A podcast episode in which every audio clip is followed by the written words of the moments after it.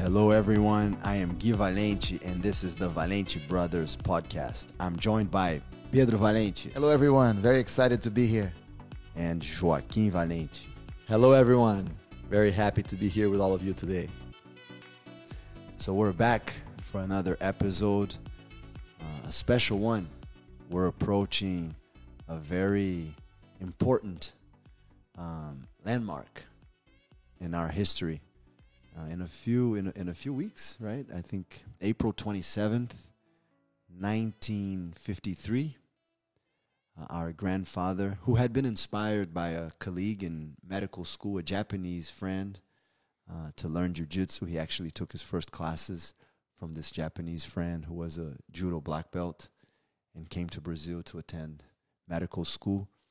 But in 1953, he decided to join uh, a jujitsu school with his son, right? Under the tutelage of Grandmaster Hélio Gracie. And today, four generations of our family um, now we can say have practiced jujitsu. And the objective was always self defense, but also to live a healthy, positive lifestyle, wellness. Pedro, is jiu-jitsu and wellness always connected? For us, it is. We believe that jiu-jitsu, when practiced um, according to certain principles and por- protocols, is one of the most healthy activities that you can engage in. It is something that really creates movement of all parts of the human body in a very natural way. From head to toes, literally from head to toe, everything is exercised, everything is conditioned, flexibility, strength, endurance. I believe it's one of the most complete and healthiest forms of exercise that exist. We grew up, Joaquim, um, learning from our mentors that there were three main physical exercises that we should learn and we should practice. Uh, do you remember them? Yes. Horseback riding, self defense, and swimming. Yes. And why do you think those three? I think that our dad was inspired by the samurai.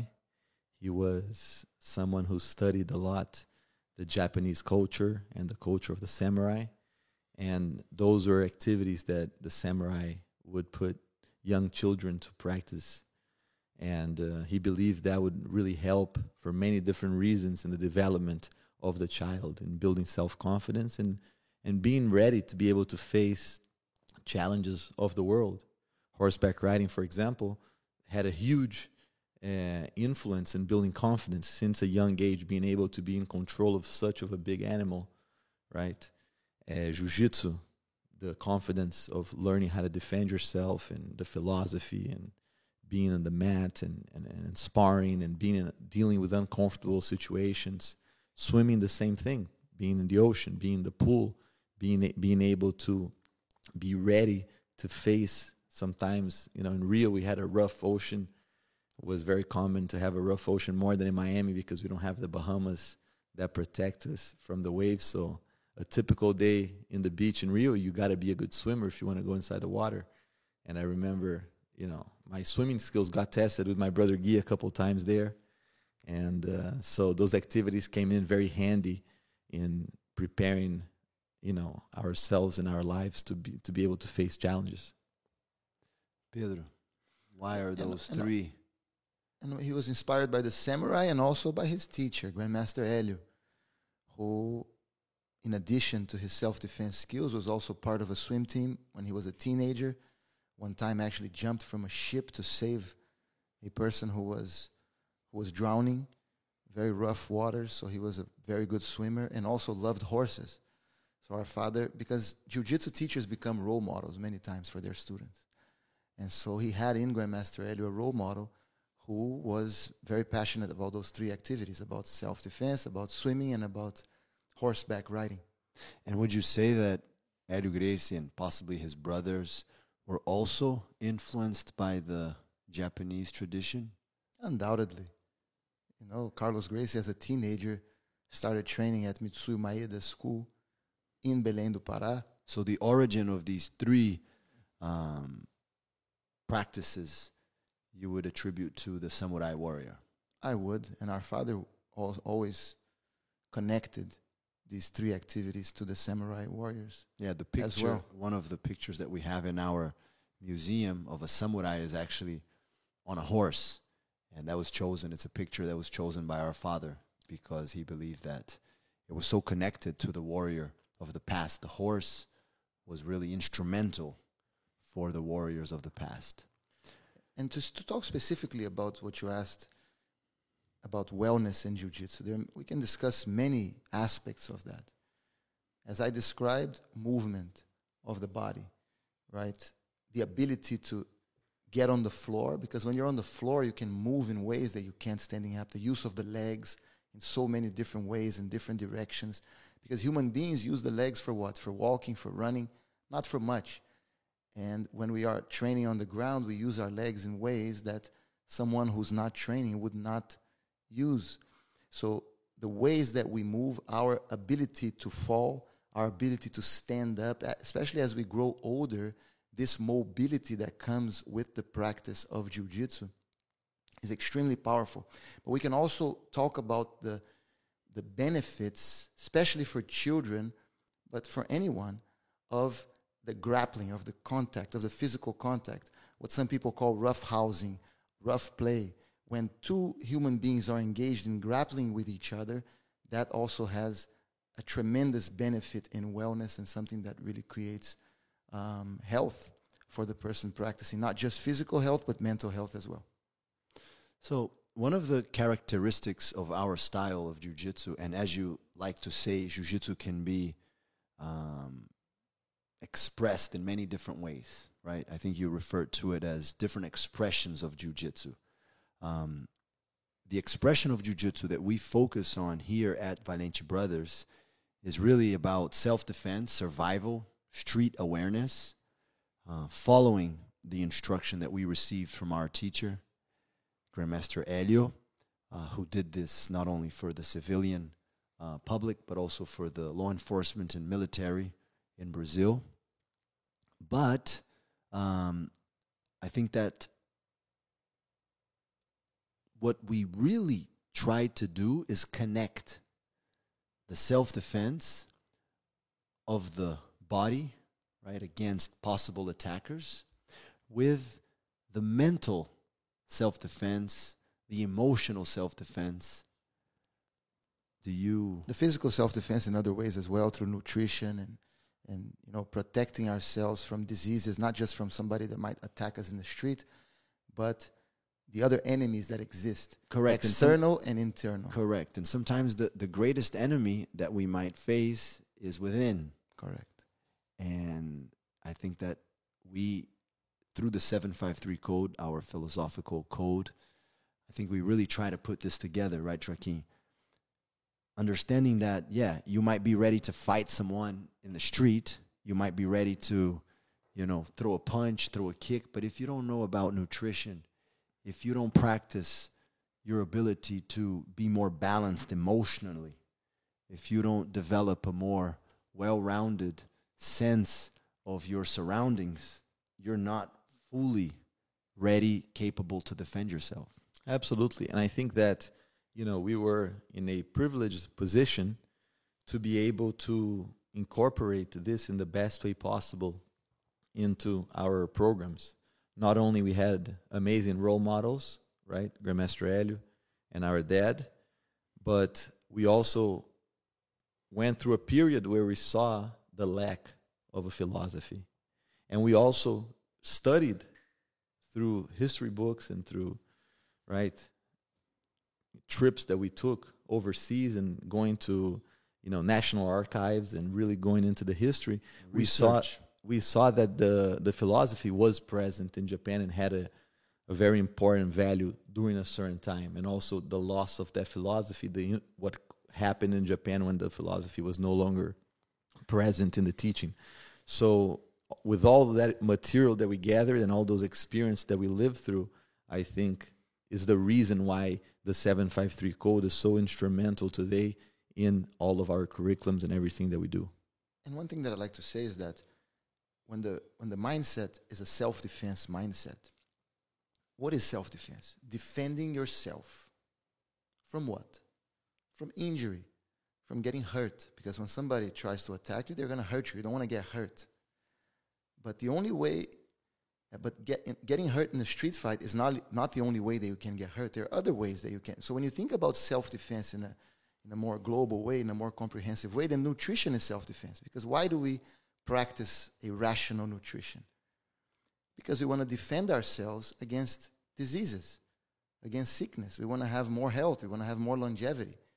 When we exercise in a sensible way, that's self defense. So to me, it doesn't make sense that we are going to practice a self defense art and somehow hurt ourselves while doing it, taking substances that are not healthy in order to enhance our ability to practice self defense, for example. So when you have a self defense mindset, that means that you should do everything that you can to protect your health.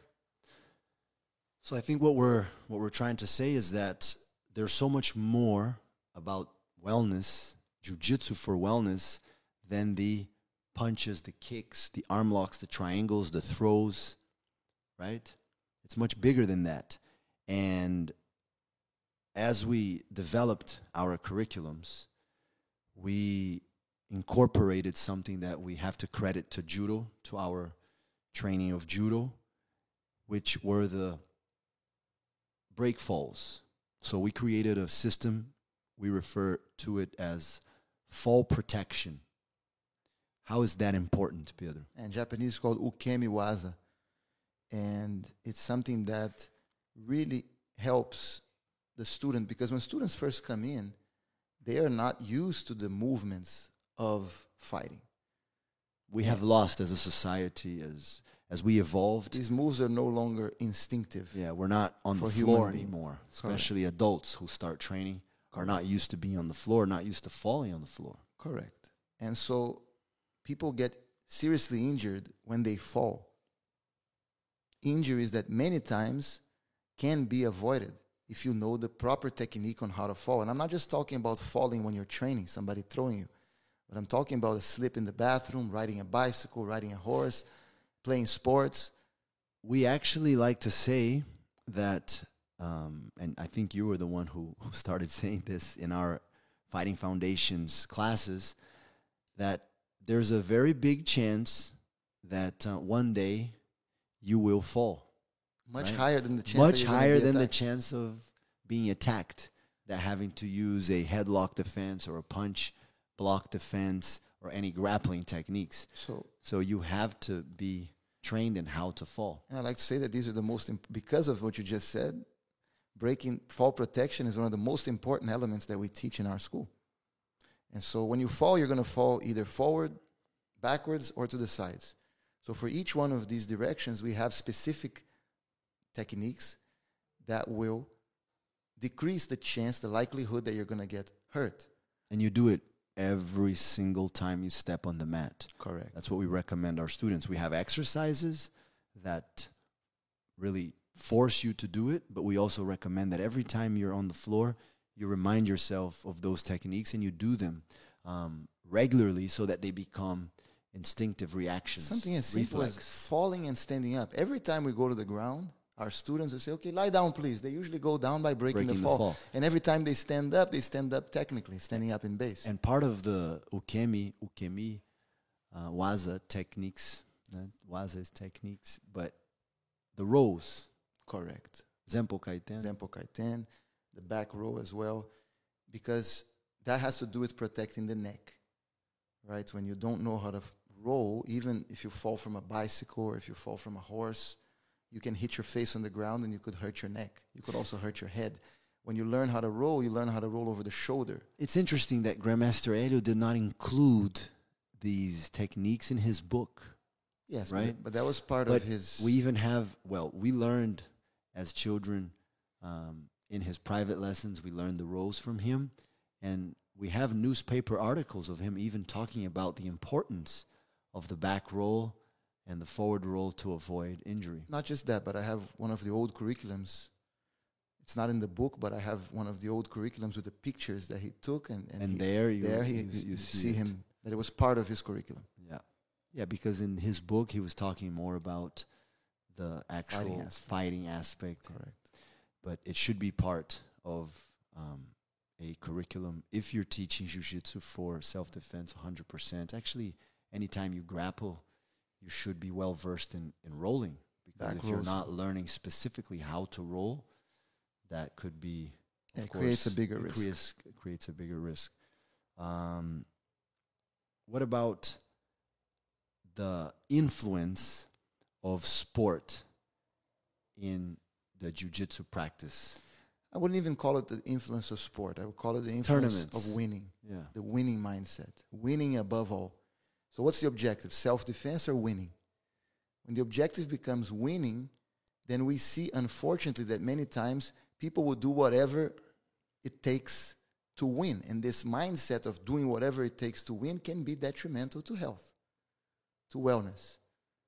Because if taking a substance, for example, that is going to enhance your performance and your ability to win, if your objective is to win, number one, above all, above your wellness, above your well being, then you're going to take it.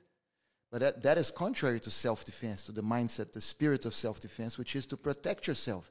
And if you know that that substance is going to be harmful to your body, with the wellness mentality, with the self defense mentality, you would never take it.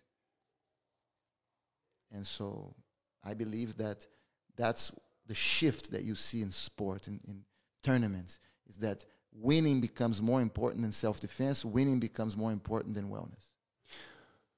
Well, Jigoro Kano, he, as he organized Jigoro Kano, the, the founder of Kodokan Judo, uh, a jujitsu, a new jujitsu method that became eventually an Olympic sport, he, over time, he prohibited certain techniques. Of course, in Randori, which is sparring, the word Randori, for those of you that don't know, is connected to chaos. Uh, the kanji, the Japanese kanji, uh, mean chaos. Because of its unpredictable nature, there's no choreography inspiring. Correct. And especially on the ground, there's a lo- lot of room for Improvisation. Improvisation. improvisation, and people are always going to do things in different ways. You and can't- adaptation to body types. Correct. You can't choreograph a fight. You can't say the hand is going to be exactly here, the arm is going to be exactly there. It, it, there's room for a lot of um, differences in the ways the techniques can be applied, and even different techniques can be developed in the moment as practitioners are um, sparring. And wouldn't you say But let me just get back to my original point, and Joaquim can talk about it, which is exactly why Jigoro Kano created these safety mechanisms as far as which techniques he chose to allow and which techniques he chose to disallow, and this continued eventually through experience. Some techniques were removed from um, the practice of judo, of competitive judo. There was always a balance between safety and realism and trying to find that balance. So always, even before Jigoro Kano, you already had safety rules when it came to came to sparring, avoiding strikes, different different types of rules to be able to create a safe environment, but at the same time realistic. So the considerations were always based on that. Jigoro Kano wanted to make sure that practitioners could train safely, but at the same ti- at the same time having that chaotic, which you said randori means chaos, that chaotic, unpredictable environment, which is what happens in a street fight. If everything is choreographed, you cannot get a realistic feel for what happens when somebody's resisting. And that's the advantage that I was going to mention that I feel that jiu-jitsu has over some other styles and, and even within uh, uh, martial arts, there's different styles in which people practice, and some styles are only choreographed. And I think the advantage that jiu-jitsu gives you in a real street situation is that you're used to the chaos. You're used to someone trying to take you off balance and improvising techniques, and you having to deal with that discomfort and problem solve in the moment the best way for you to be able to react in each scenario. And, So- and, and that's a great point. And I think that Pedro, in this atmosphere of improvisation where moves can be done to you sometimes even without you expecting. Most of the time. Most of the times. And That's so- the that's objective, right? yeah. Well, sometimes you might expect depending on your level. No, but I'm saying, but the objective of the person who's It's a doing a, surprise. move You want is it- to have surprise. When you lose Uh, surprise, the technique usually doesn't work. undoubtedly. So, in that atmosphere, what will allow you to defend yourself and to protect yourself is not the knowledge of every single technique that can be done against you. That's actually impossible. That's impossible. What allows you to defend yourself are a few principles, a few safety principles that students should learn in the early days of their training. So, this notion that in order to be safe, you have to know every single technique that's going to be done against you. And actually, if you don't know a technique, you are at risk, works against one of the primary goals of Grandmaster Hélio Gracie, which was to give students confidence. Hélio Gracie said, I don't care what you do to me. I don't need to know what you're going to do to me. I defend myself based on my defensive principles. He would actually say, My defense accounts for all the techniques that exist and all the techniques that are going to be invented in the future. He would actually say that because he said, It's not about what you're doing to me, it's about my ability to defend myself. Correct, because And our, it- our body turns a certain way. Our neck, all of our necks turn a certain way and don't turn a certain way. Our arms bend a certain way and don't bend a certain way. And that applies to every single joint and to every choking technique. So you don't have to know the creations. You don't have to know what somebody is inventing in order to be able to defend yourself. That's so important. Grandmaster Hélio used to say, just try. So stop talking. Just try the move on me, and you and let's see what happens. Just try. Correct. And I think that the confidence, which is the objective as an instructor, as a professor that we're trying to give students, comes from the ability for the student to be able to not be dependent on us. I always felt that from Grandmaster Hélio. He wanted to give me the tools so that I could figure things out on my own. Correct. And when everything becomes so choreographed and everything you have to know what the person's going to do, that loses the main principle of jiu-jitsu, which is being able to deal with chaos and developing the art of adaptability, which I believe is one of the most important elements that jiu-jitsu gives you, and you can apply that in life in so many different scenarios. And Joaquim, for just a brief moment, if you may, how does that compare, relate to the tactical world? which is based on scenarios, right? You can have a great shooter that goes to the range and, and shoots at static targets, and he can shoot targets extremely far, and he can be super quick on his draw. But when you put him within a scenario and having to problem solve a scenario, things can change. We saw a scenario, you know, a couple, I think a week ago in uh, Tennessee, where two very brave police officers went into a school with an active shooters and they were able to neutralize the threat. And that's a chaos, right? I hope they were they were able to train before that scenario, but their courage and their acts to go into that school saved a lot of innocent lives. And there's no way that you're going to be able to be in a scenario like this if and, and do well. I shouldn't say that there's no way. There's always a way, right? But I would say that most people would not be able to react well in a scenario like this if they have not been in situations where their chaos is tested and they are trained to be in those chaos situations. Is it fair to say that it's impossible to replicate every single scenario or every thing that happens in a scenario without some level of improvisation? Yeah, it's, uh, it's, it's not possible. So that's the same in jujitsu. It's impossible. So as jujitsu teachers, we're saying, we're stating that it's impossible for a jujitsu teacher to train a student so that he is expecting every single move that might be used against him. Yes. What is possible is what we learn from our teacher to be ready based on a few principles that will keep you as safe as possible. Correct. Correct. And, and and always focusing on training jujitsu, as you said, on the way that you feel is best for you, and everybody's gonna have a different way. At Valente Brothers, we train jujitsu a certain way, and we have protocols in place for the training to happen in a way that, as you said earlier, focuses on self defense, survival, and wellness. That's our objective. Other schools are going to have different objectives, and we believe in freedom. Yes, and and and I think that's uh, not negotiable, right? To give up our freedoms to express jujitsu in whichever way we choose to do so. Exactly. Right, the same way that we choose to practice jujitsu for self-defense, I want my fellow neighbor who might choose to practice jujitsu for sport to have that freedom Correct. according to what he finds or she finds the best way to teach jujitsu And and or any other martial art. correct. And if you look at what we do at Valente Brothers, we have our method, and we're very comfortable with this method. And we put a lot of thought and a lot of work into creating this method. It's a very specific method, the VB method. But other schools are going to have other methods, other objectives. And who are we to tell the other schools that they have to follow our method? We're always open to sharing what we do and what we have with people who are interested. But for us to try to impose our way and to try to say that what we do is better than anybody else, I believe is wrong.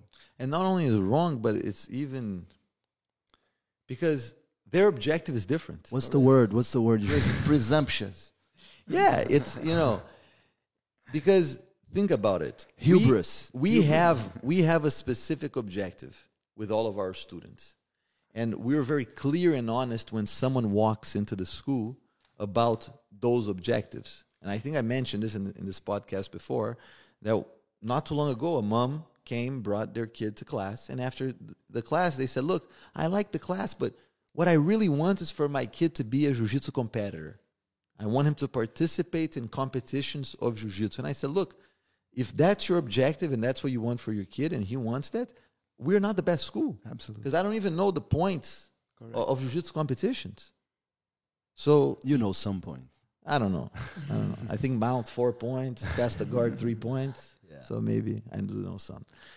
But that honesty is very important. Now, if I say that uh, sport jiu-jitsu school has to follow my methodology, then I'm completely ignoring the fact that they have a different objective than my school has. Correct. So, are there some situations where we might cross paths and we have great things to be able to share and to, to teach other students, uh, other school owners, and learn also? Absolutely. But we have to understand that there's different objectives. And if there's different objectives, there's going to be many different roads for you to be able to reach the top of the mountain. Yeah, and we, for example, at Valente Brothers, one of our main goals is safety, right? And we do everything we can for sparring to be safe. And we have specific protocols in place for sparring to be safe. But we also have to understand that not only people have different objectives, but people also have different tolerance for risk. Yeah. So other people might want to practice in a more risky way, and that's okay. Yeah, just like a basketball player who plays in you know different basketball academies in the country chooses to you know dunk over people and to do certain moves that increase the chance of injury. And if you're not willing to take risk, you're not going to go anywhere. You're going to stay the whole day at home. Correct. Risk is part of evolution. Risk and being able to create chaos creates risk. Correct. When we created our tactical program here and the way that we teach our tactical program inside of, you know, our school, there's more risk associated to that. Right? We're doing force on force. We're firing a trained ammunition at each other to be able to give students the ability to learn how to react in those kind of scenarios. So this is a risk that me as an instructor, I'm assuming. Yeah. But I believe that this is extremely important for the development of our students on being able to know how to handle a firearm and to be able to handle scenarios. And that's why we chose to go in that path. So Pedro Joaquim, let's talk a little bit now about injuries in jiu-jitsu. Um, it's fair to say that currently, and I was looking at some stats recently, there are over five, six million jiu-jitsu practitioners training jiu-jitsu currently all over the world. Some train every day, some train a couple times a week. And these are numbers that account for at least a few times of practice a month. So imagine how many times, um, if we had to multiply all of that sparring sessions, um, practice sessions. According to our research, there's been a few, we can say a few, right? It's single digit. Most of my research showed a single digit number, maybe a double digit, definitely not more than that, according to my research. No, double digit, no, single digit. Single digit of catastrophic injuries connected to um, the practice of grappling jiu-jitsu. Um, and also according to In a span of se- 60, 70 years. Yes. And according to these uh, preliminary research numbers, it would also be fair to say that the practice of jiu-jitsu is safer than basketball, soccer, and many other competitive sports. Driving a car. Driving a car that are also very safe, Yes. right? For the most part. However, injuries can happen Sure. can happen in this school and can happen in any other school Correct. despite good safety measures It's we train combat. correct And so we are assuming that risk. And well if you're training ballet which is not combat you can also have catastrophic injury correct. right so it's that risk is present as and as Joaquim said if you're not willing to take a risk you have to stay home and that's also a risk by the way Yeah. because then you're going to have different types of of problems so Are there things that can be done to mitigate risk? Are there things that can be done to create a more safe environment? Yes, there are. And we do many things here, part of our protocols and, and the process before sparring begins for our students. We believe that those protocols that we have in place minimize the risk of injury, especially cata- catastrophic injury. and we can discuss them later in a different Absolutely. But the f- opportunity. but the fact is that it is important that we're honest with our students that yes, there is a risk of injury when you train. And you're willing, and part of the courage that we develop as jiu-jitsu practitioners is to face that risk, to face that situation and, and to not be afraid of that and to move forward and understand that that's it's good for us to do it and that the benefits outweigh the risks, but not lying to ourselves and thinking it's there no there's no risk because as Joaquim said, if you live life like that, you, you have to stay home. You can't live. You can't you can't do anything. and you can't mentality. improve, you can't develop. Because a lot of people they, they live life and they rather not think about the risks. I think it's better to understand the risks and to accept them. Some people like to, what is the term in English, sugar coating. Yes. Yes. And and, and that's not healthy. Because many times, you know, focusing on the risk is a good excuse to not face other issues. issues that are stopping you from being able to, you know, get involved in a certain activity or dealing with a certain problem.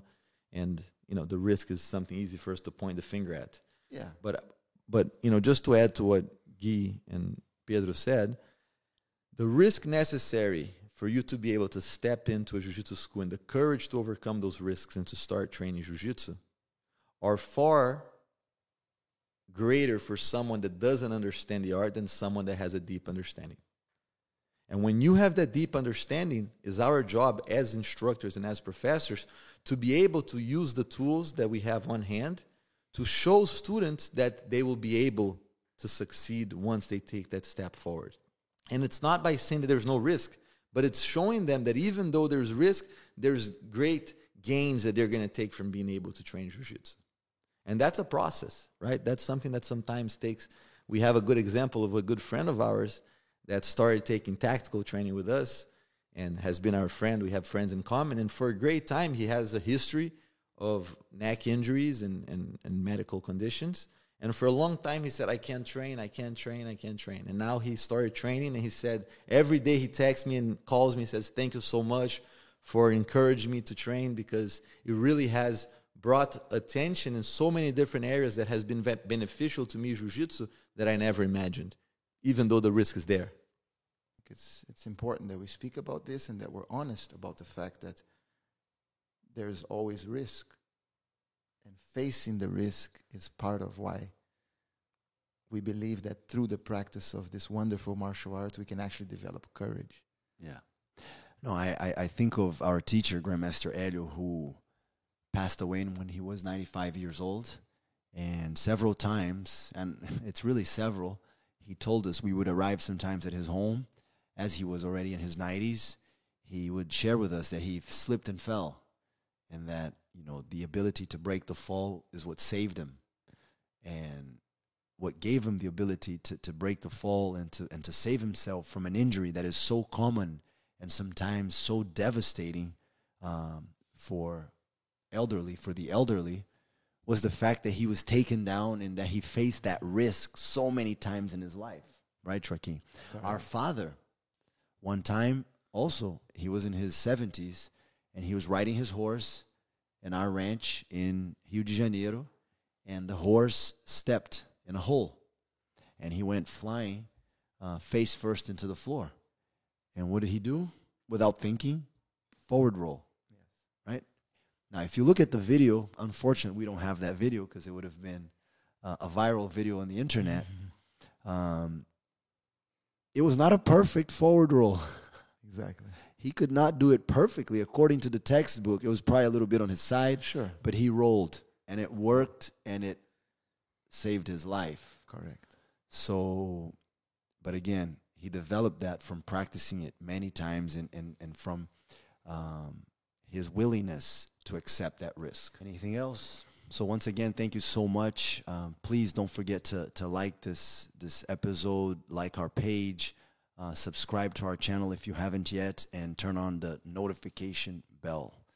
Thank you so much, and we'll see you very soon.